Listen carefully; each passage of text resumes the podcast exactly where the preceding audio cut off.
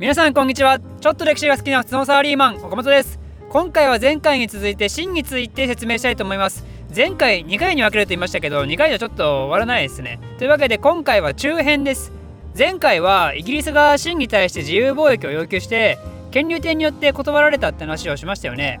でもそもそもなんでイギリスが自由貿易を求めたと思いますか？実はこの時イギリスは神道の貿易で非常に大きな問題を抱えてたんですよ。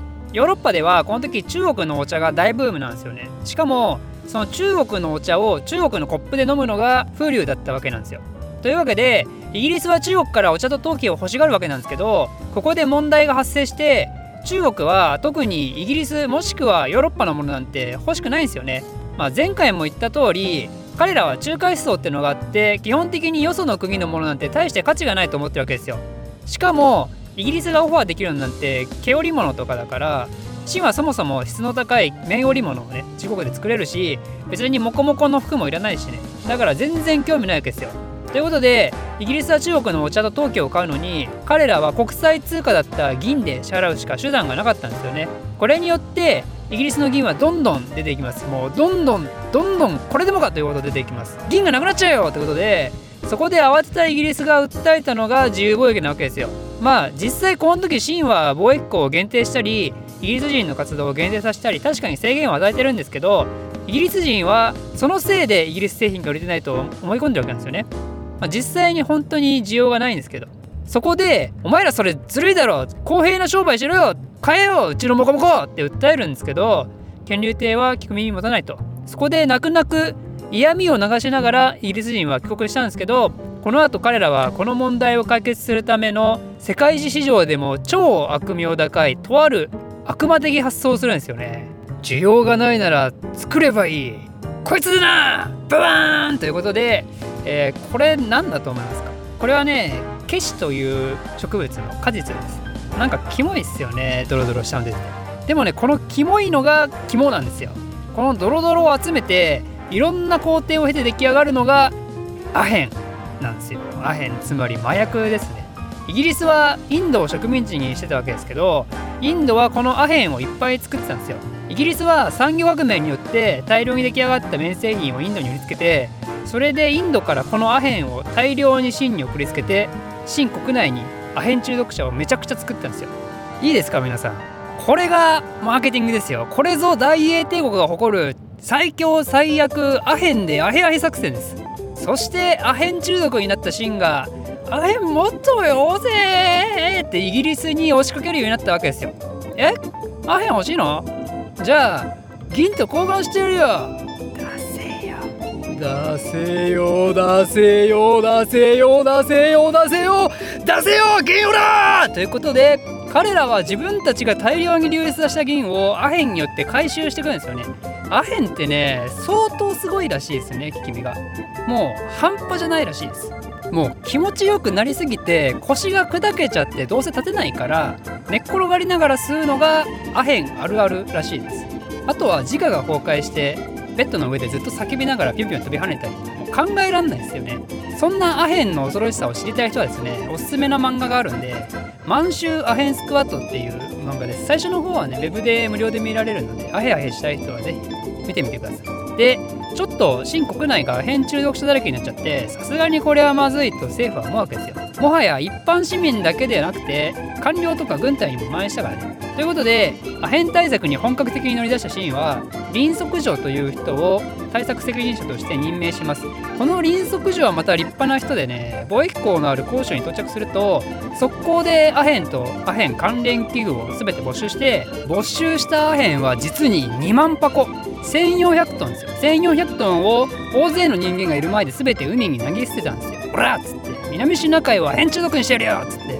なんかボストン茶会事件。彷彿とさせますけど、まあ、ちなみにボストン茶会事件で捨てられた茶箱は342箱ですから。その実に60倍近くのインパクトがあったわけですよ。とりあえず、えー、この輪足所は通常の腐った役人ならアヘンを横流ししそうなところ大胆にも全て海へ葬り去ったということで民衆からは拍手喝采。アメリカ商人たちもサプライズしてワーオってなったわけですよ。でこれに対してイギリスが起こした行動が報復戦争。ええいやいや国民が中毒者にされて報復したいのは真の方だろうっていう、まあ、だけどねやっぱ理屈じゃないですから列強っていうのはね。勝つか負けるか武力か武力じゃないかだから。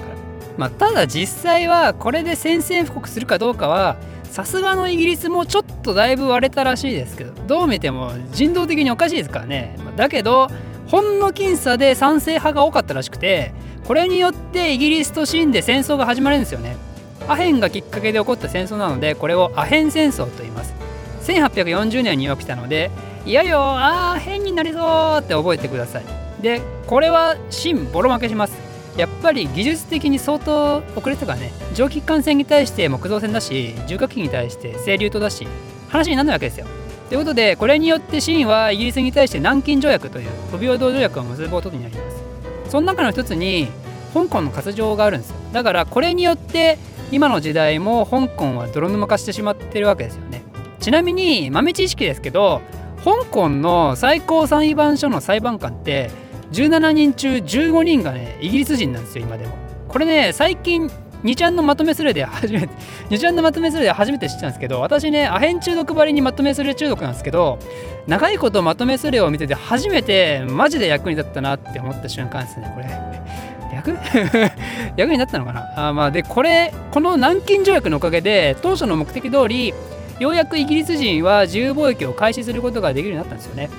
これでイギリスが自国製品を大量に売りつけることができるかと思いきや全然売れないですよね。だって清のが質高いからね。ということで困ったイギリスはまた清に対して、ね、難癖つけるんですよね。ある日清が不審なイギリス船を見つけて船にあったイギリス国旗を海に投げ捨てたんですけど大英帝国侮辱してんのかめってことで戦争を起こすんですよ。これが第二次アヘン戦争とも呼ばれるアロー戦争というものです。もうねむちゃくちゃですよ。開戦理由なんかどうでもいいと。それが列強のやり方ですから。ということで今回もボロボロにやられるんですけどこれによって天津条約という不平等条約を結びます。ちなみにイギリスだけでなくフランスとアメリカとロシアともついでに条約結んでます。えなんで？って思うかもしれないですけどいいんです。もう深く考えるだけ時間の無駄なんで。もう列強とはそういうものだと思ってください。もう考えないでください。感じてください列強。ということでこうした活動によってシーンは西欧中心の帝国主義の世界へいきなり引きずり込まれることになるわけですよ。今まで中華が世界の中心と思い込んだ中国人たちはこれで思い知らされるわけですよね。さすがにちょっと変わればならぬ。さすがにちょっと変わらねばならぬ。ということで秦がこの後ヨーロッパ諸国に対抗するためとある行動を起こしていくわけなんですけどそれについてはまた次回説明したいと思います。この動画を少しでも面白いためになると思っていただいた方はいいねとチャンネル登録のほどよろしくお願いします。ではまた。